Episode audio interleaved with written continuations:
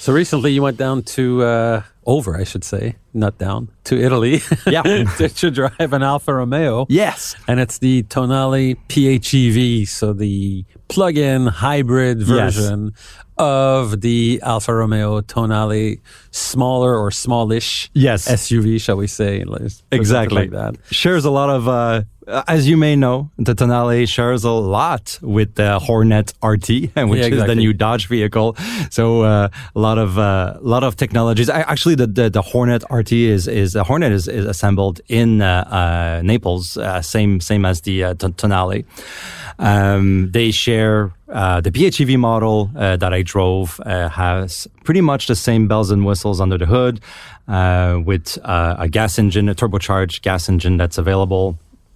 Uh, but also, uh, obviously, uh, the PHEV model has has the hybrid technology that's that's rechargeable.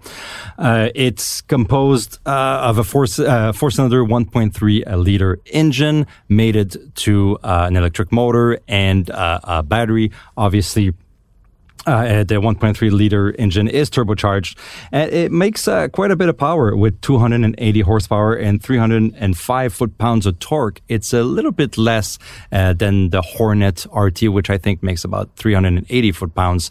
But that's because uh, uh, certain calibrations are different, and the uh, the Hornet RT also has a boost function, a power shot, what what they call it at Dodge, to be able to give a little bit more performance for a few seconds. That's using the hybrid technologies to be able to do that. Uh, I came over. I went over there thinking that I'm gonna be. I was gonna be driving pretty much the same kind of vehicle as the uh, of the Hornet, and uh, getting into uh, the Tonale, you can tell that as far as positioning, everything is pretty much the same. Badges have been replaced in the front. Obviously, the front end is different. Uh, size of the vehicle is the same, and inside positioning is the same. But I find that in the Tonale, uh, um, the, uh, the textures, uh, the materials, everything is a little different. And obviously, you want that to happen because it's kind of a, uh, you know, when you compare pricing, it's it's seven thousand dollars more than the Hornet RT, which you have kind of to have uh, to justify that. But I found that driving with the uh, the DNA uh, drive selector Yeah. in, in Alfa Romeo. I mean, if you've driven the Yeah, Giulia, yeah, I've yeah. driven a Stelvio, you know what the DNA uh, drive selector does. And I always found that it did a little bit more than the sport mode or just Yeah. like other drive selectors. Uh, they have to do that because I've Alfa Romeo always sells the idea that it's you know, it brings emotion to the driving, and you know you can read you can read the uh, the press release if you want to know about emotion. But uh, you know, in dynamic mode, I found that. Uh, the car was totally different, which I didn't really uh, find in other, you know, uh, uh, uh, you know, vehicles that have this type of technology. And uh, the other thing was that the uh, the, the gas engine very small 1.3 liter you know displacement.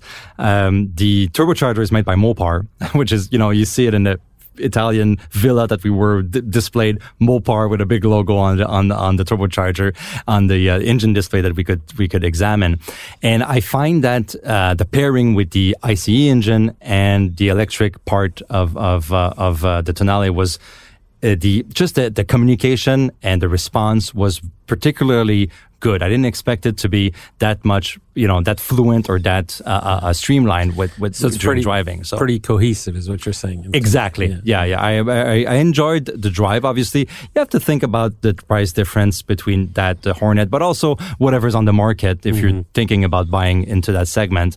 Um, but it was a good experience for me with the PHEV. Didn't didn't get uh, to to. Test uh, to test the charging system, but I got a little bit more uh, range out of uh, the battery, which was rated at 49 kilometers. I got 60, and I wasn't nice with it. You know, I, I, I got, kind of beat it around the corners, and and it, it gave me the satisfaction that I wanted. And You really wanted to have that pizza. You were really that hungry. yeah, right? yeah, yeah. Drive it back to Naples, please, because I'm gonna stop for uh, a margarita pizza. Uh, definitely something that I would have uh, uh, would have done. Uh, but yeah, overall a good experience. I mean, read the article, look at the pricing. You, you know, make your decision. It's a little bit more power. It's a little bit more torque than what, what you'll find in the segment. And PHEVs are not really in the luxury, uh, uh, subcompact SUV segment at the moment. There's not much available. So it's, it's, uh, it's something that's to be considered. Yeah, it's a bit of an outlier there. Yeah. yeah. So, so there's that. Uh, but, uh, yeah, pretty good, uh, pretty good impressions on the Alfa Romeo Tonale. The only thing that I'm worried about is obviously reliability with mm-hmm. with uh, with that that that new engine, uh, that hybrid uh, you know components, and also with overall reliability. We know Alfa Romeo. I mean, it's gonna it's gonna be uh, the uh, the vehicle that's gonna either help it you know, uh, Alfa Romeo is being kind of held by the Giulia and the Stelvio right now for, for a long time. Mm-hmm. And adding that model, it better be reliable because it wants to, you know, attract people draw to the brand, draw the people yeah, to the sure. brand. So, exactly. so we'll have to see about that in, in the future. Uh, you drove, you went out uh, to Europe as well, and you drove something a little bit different, I think, yeah. in Brussels. yeah, I sure did. I went over to um, to Brussels because Audi has a plant there. Yeah. Uh, in where whereas the uh, Q8 e-tron and SQ8 e-tron are are being built, and uh, before that, the plant was manufacturing. Uh, the previous version of that same vehicle, which was simply known as the e-tron Quattro SUV. Yes. So it was a plant visit, but it was also and I, uh, a way for us to get a little bit deeper into the whole sustainability story and electric drive. Right. Um, because one of the vehicles that, that I drove there was a rickshaw. you know, I don't know you, if you've been to India or you've you've seen uh, videos of, of these vehicles. You know, it's like ur- urban urban transport. Uh, yeah, exactly. Uh, so three wheeler vehicle. You know, one wheel in the front, two wheels in the back. Right. Sort of like a driver sitting front and center, operating. Sort of like. Um, uh, motorcycle type controls, right. you know, and not a not a steering wheel and pedals, but more like a you ride in more like a motorcycle. In the back, room for two people or whatever it is that you want to carry. Yes. So we're talking about a very small uh, type of vehicle. And the, and the reason why I drove that is because some uh, trainees from the Audi plant in Neckarsulm in uh, Germany took a uh, rickshaw that was built in 1979 in India and they removed the gasoline powered engine and they replaced it. like replaced two stroke uh, yeah exactly smoky very engine very high high pollution you know not at all uh, environmentally friendly and they replaced it with an electric motor powered by four cell units mm-hmm. taken from a battery that had powered an Audi SUV previously okay so the whole idea here is to use um, if if an electric vehicle has a battery that's no longer up to the same standards, uh, that's not either powerful enough or doesn't deliver you know, the range that it's exactly supposed that it's supposed to for to power a vehicle. Um, when the the standards uh, the, the battery is degraded somewhat, you can still find usage for for that battery or for components from that battery, and so. Yeah. They've taken four uh, cells from um, an Audi uh, uh, e-tron uh, Quattro battery, and to power this this uh, little rickshaw that goes, you know, as, only goes like 50 kilometers per hour and things like that. Yep. And it takes like for it takes like 20 seconds for it to reach from zero to, to, to 20 to, to, to 50 yes. kilometers per hour. Z- zero to 100, yeah. zero to 50. Yes. Yeah, exactly. this is the time. So, it can do it. Yeah, it can do it. So, but at any rate, it was an interesting proposition because they've built this thing as a one-off um, for a foundation in India called the Nunam Foundation, which is uh, sort of like sponsored by the Audi Environmental Foundation. And the whole idea is there is to try and get this thing started to be able to find new uses for these uh, cells that can no longer, you know, be used in a in a car battery. So right, that's a con- big question. Yeah. How do we recycle with batteries? so batteries? Converting these uh, gas powered rickshaws to electric drive is one way of doing it. Another thing that this foundation has done is they've set up, you know, in, in India, there's a lot of shopkeepers and there's a lot of power outages all the time. Yeah. And so they've developed with these cells a sort of like a micro network of electricity. So when the power does go down, they can switch that up with the, uh, with the modules from the battery to power you know, just lighting so that they can continue to sell their, their goods in, in the streets uh, in the evening and at night. Yeah.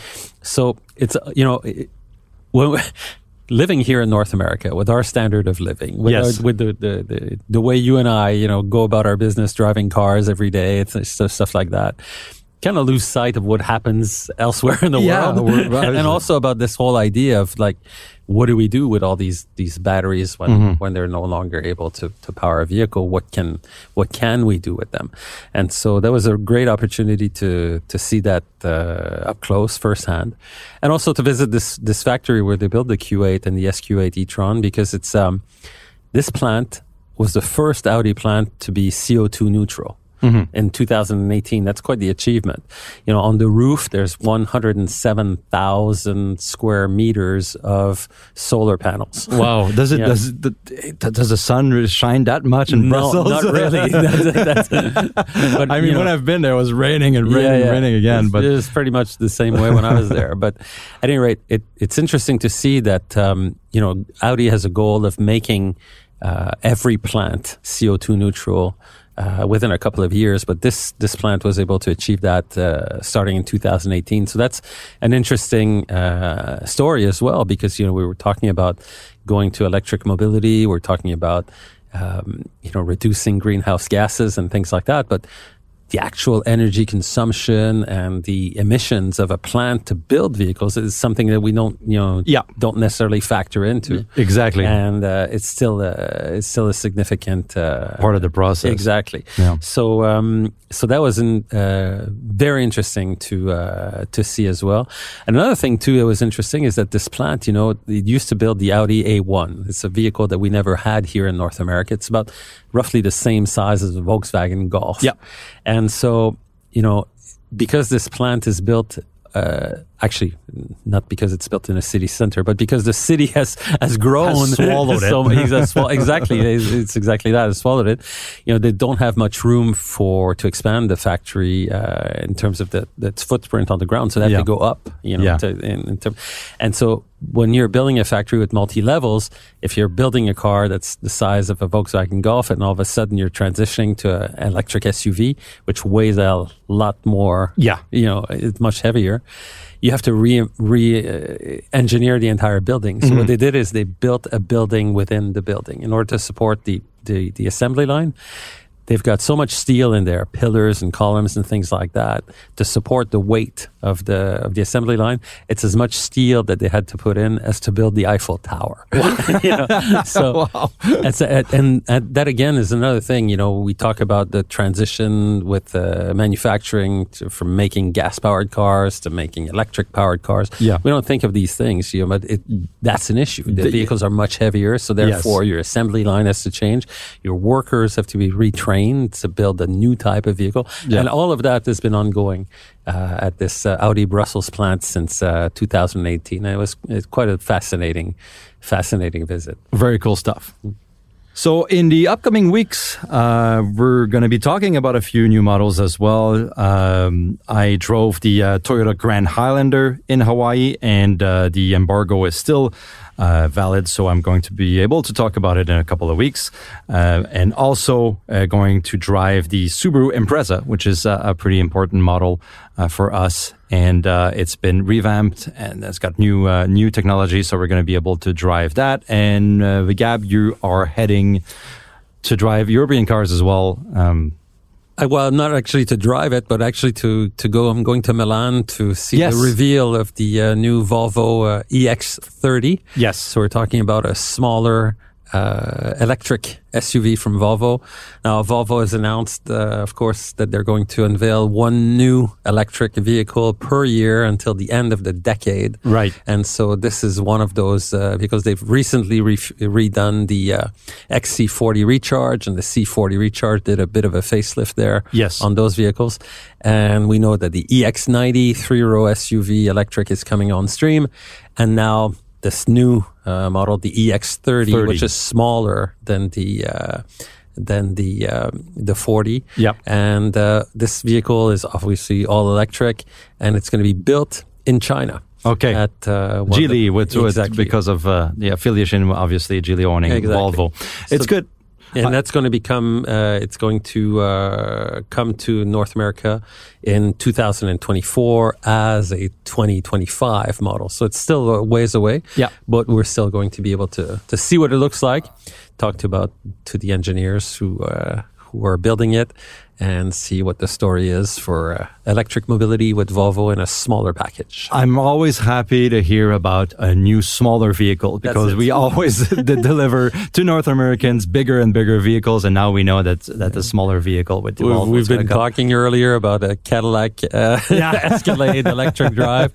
How about a smaller, something smaller, affordable? Yes. and uh, you know, yeah, Yeah, not not as much waste of, Yeah. of precious resources uh, like lithium and and so on and so forth. There you go. Very, very good. We can't wait to hear about it. Uh, thanks for listening on to this 14th episode of the Car Guide podcast. You can follow us on Facebook, uh, uh, Twitter, uh, as well as Instagram and TikTok. Uh, please read the articles, the reviews, and watch the videos on carguideweb.com. And uh, we'll have more information in the next uh, following weeks about new vehicles that we're going to drive and new unveilings in the car industry. Thank you very much. Until then, so long and take care. Thank you for listening to the Car Guide Podcast. Don't forget to subscribe and leave us a review if you'd like. Visit us at carguideweb.com for daily updates and news on everything auto, as well as weekly reviews and drives. You can also follow us on Facebook, TikTok, YouTube, and Instagram at The Official Car Guide.